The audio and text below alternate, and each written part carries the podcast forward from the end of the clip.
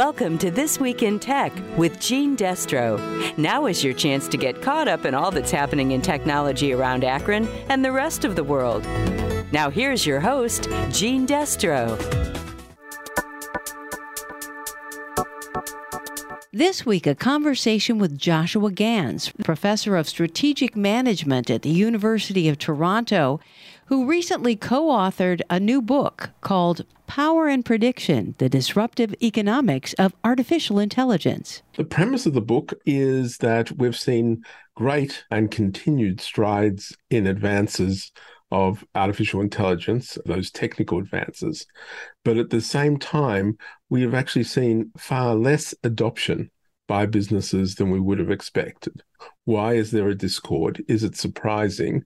And how should businesses think about it? And the reason for the disconnect is what? Do you think that people don't trust or understand it, or they can't necessarily figure out how it would help them, or kind of a combination of all of that? I think it's not for want of trying.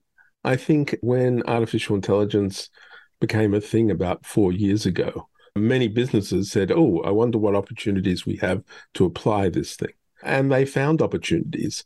But the issue is, were they transformative? And there's a sense in which we shouldn't have expected them to be, because transformation is more than just adopting a technology. It's about recalibrating and redesigning your business around it.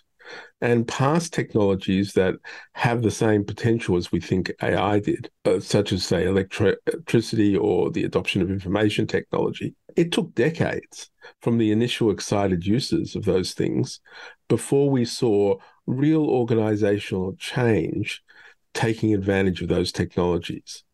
And we kind of think the same thing's occurring with artificial intelligence. All of the initial applications of artificial intelligence are places where you have a, a decision, and artificial intelligence being about making that decision more efficient by providing you with clear predictions of the environment you're facing. And you used to make those decisions before, and you used to have to do something to predict without the help of all of these recent advances in artificial intelligence. So when the new thing came along, you just swapped it in. We call that a point solution. And so there's many examples of which artificial intelligence has been used to enhance a small part or a task, an area of an organization. The issue is, you know, that's only going to get you so much in in terms of productivity improvements. And the question is, does artificial intelligence have a chance to do more? One of the examples that we talked about was the ability to predict whether a consumer, such as you and I, were going to buy a product. You know, some of those things are within our reach. Surely, if we allowed it, and I'm not saying we don't necessarily want to allow it, but if we allowed it, I'm pretty sure that Amazon could very accurately predict when we need new toilet paper or new paper towels. And it would know pretty much when we would want to order those over the course of the year. Given that, it could make sure that it had stock available. And given that, it could it doesn't even have to wait for us to decide to order the paper towels or, or toilet paper. It could just deliver it to our door and say, hey, if you don't need this, just leave it here and we'll take it back. and it would save us the whole commotion of, you know, having to go to the app and order these things and think about when they'd arrive and that whole pressure. And you can imagine that that could be for a lot of products as well. So why haven't we done that? Why haven't we done that? It's obviously predictable. Well, I think because it's harder than it looks. I think, yes, you can predict some products with reasonable degrees of accuracy, but is it really worthwhile for Amazon to set up a, oh, they're going to drop stuff off at your door and you're going to take it, and, and if you don't want it, they're going to come and pick it up? I don't think it is yet. But we can imagine that maybe in 10 years' time, the ability to predict that will be so good that Amazon, you know, might find it worthwhile, might find it worthwhile to change how they get products to you and the process of it away from what they currently do now. In other words, we'd move from a situation where we shopped and then the thing was shipped to us to a situation where Amazon shipped in advance and then we shopped. It's possible. It's possible. It's not unprecedented in history. it's it's possible. So I was thinking that a good use for this, let's say along those lines, was let's say I was a toy maker and I had a particular toy, but I also knew that my competition had something similar or could come up with something similar. However, if I had the ability to use artificial intelligence that could kind of go through records of everything that's going on around the world, things that I couldn't necessarily see, influences that may be coming on social media channels that I don't monitor, things like that. That maybe something like that would be a good way to use it to predict, you know, consumer sentiment and whether or not a product would be good to launch or not. What do you think? Well, I think, you know, that's where we get this interesting juxtaposition. There's a lot of discussion about what AI can do, and we tend to imagine it doing something that's like a gold standard in prediction. Oh, oh, if I need to give you a thought experiment, I'll do exactly what you just said. So, what if we could pick the next big thing in toys using AI? And it is possible, you know, conceivable. But we run into a few things. One thing we run into is, of course, AI has to actually obey some laws, has to obey the laws of statistics. So there's only so much you can infer from data around the world to give you an accurate prediction. In some environments where things are pretty stable, such as looking at an image uh, x-ray and determining if something is a tumor or not, is malignant or not. You know, that's something that's fairly stable. Our physiology hasn't changed that much. The technology hasn't changed that much. So you can imagine an AI that can do that.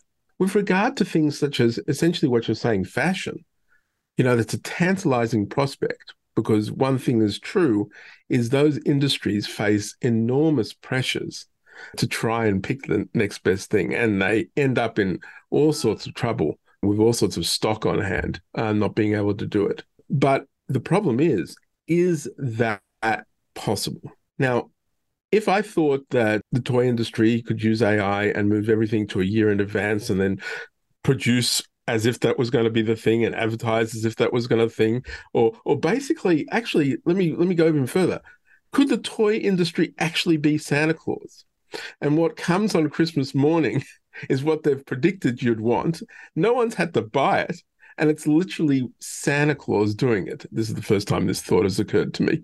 But your your example is that so you're basically saying is could AI actually give us Santa Claus? And the problem there is it's conceivable. It's clear what you'd have to do. You'd have to have a whole set of organizations for logistics around delivering these things at Christmas. Not that we're far off that already, but you'd have to have that. But you'd have to be sure it works out because, by golly, you make a mistake and deliver the wrong stuff. oh dear, oh dear. So, I mean, uh, I think the point is that you know, the stakes are maybe a little too high to envisage that change just yet. But we can imagine in other situations, and we talk about healthcare in the book, where some of the AI predictions can really uh, improve things a lot.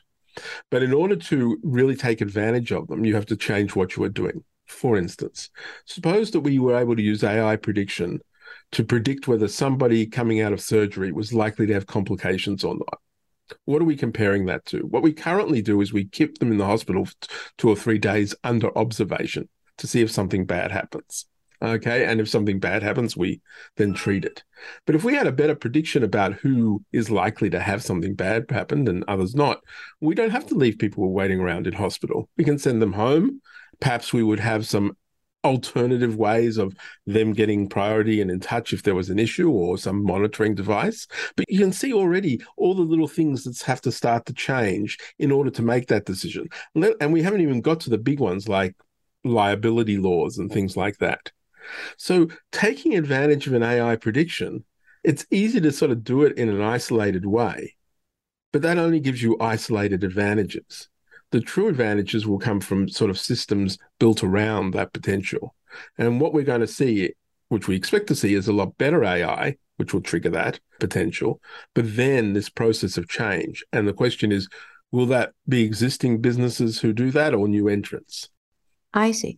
So here's a question that's been rolling around in my head for like a couple of years now. And I've, I've been dying to ask somebody who knows what you know the answer to this question. And this is as we've seen in politics all around the world, there's been this radical shift to the right, a lot of kind of authoritarian figures popping up and kind of bizarre conspiracy theories happening.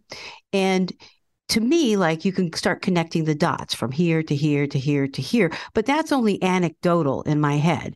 So I was wondering if there was an AI that you set to work on this issue. Where did this all come from? And where is it likely to go? I mean, of course, all the political parties are talking about where it's likely to go. But if I actually had a highly trained AI that could really scope through millions and millions of records from all around the world that I can't see, would that be able to track down where this all came from and where it might be going? What do you think? So let me do two things. First one is to disappoint you a little. Okay. Um, and and say that you know one of the things our role is in talking about artificial intelligence and what it can really do and not do is what I call desexification we take this thing that's interesting, has pop culture and, and conjures up interesting stuff and, and powerful things in, in the mind, and we reduce it to its fundamental elements, which is really it's an advance in statistics. But that said, what you're talking about is a key problem in politics, which is, of course, trying to understand the mood of the population and to predict how they will react if you present them with a candidate or a, a particular platform. Now, that problem has been worked on for, for some time because we are collecting enormous amounts of valuable data in that regard. And we can do a lot with that data using standard statistical techniques. And we'll be able to do a lot more with that data using the newer techniques that are coming out of AI. So I think, you know, this is already happening, that there will be a lot of use of artificial intelligence or use of big data, which big data is a le- little less suggestive and also more accurate to actually come up with those highly targeted platforms and policies that may end up having effects on how politics is run thereafter. Again, it still has to adhere to the laws of statistics. You know, the half life on people's public sentiment is probably quite low, but it might be within an election cycle, but beyond that might be quite difficult. I guess where I'm coming from is is more wondering instead of obviously the political parties and you know for elections you want to try to predict what's going to happen. What I was wondering is if you could use AI to comb over what already has happened and to use it kind of like this, you know, deep diving forensic analysis like why did it happen and where did it all start? Like a like a giant detective in the sky. Right. Uh, I think i think that is already happening to some degree because we have the data on past changes and other things like that that we can infer from does some of that involve the use of machine learning and ai yes it can yes it can do that all of the you know scraping through sentiment analysis and understanding what text is you know, we know what something says. If you ask me, what is it this tweet t- telling us? I can tell you. The issue you're talking about is we don't have time for the researcher to spend time doing that, or any human for that matter. We need to automate it. Well, AI can automate that task. And by automating that task and maybe even going further into videos, people's choice in music of music playlists, all sorts of things you can imagine being an input, can take and contextualize that data and that data then can be made of use to do the exploration that you're talking about. Could that be used, say, for like crime analysis and stuff too? Well, it already is used for that. Even before AI, they worked out that statistics could help you in making a bail decision, grant someone bail or you keep them inside in order to work out if they're going to commit a crime in the meantime uh, or run away. Because some of those things are due to the nature of the crime matched with the natures of the circumstance of the person etc now of course that gives rise to a whole lot of issues regarding bias and and that although we've discovered quite often when you don't use statistical techniques or AI, you get more bias than when you do. the one reason is because we can actually tell the AI not to be biased, or at least push them in that direction. It's harder with people. So, but we do use that for that. And we do use that for predictions of crime and other things like that. People are using that. Is it going to be used in a helpful manner? You know, you rock up to a local police department and say, you know, we think this uh, season is going to have a greater number of robberies of cars, car theft. What's the police department supposed to do with that at the moment? What are they going to do with that information? So that's very interesting. We'll we'll see if that happens. you know, what do you want them to do? Uh, do you want everybody to send out a warning saying be more careful of your cars, or and and what magnitude of an increase are we talking about? So you can see already the difficulty of taking a better prediction about things in an environment where people didn't have any prediction at all. In order to make use of that prediction, they have to change everything that they're doing. Now, they might do it if that prediction goes from zero to one in terms of accuracy.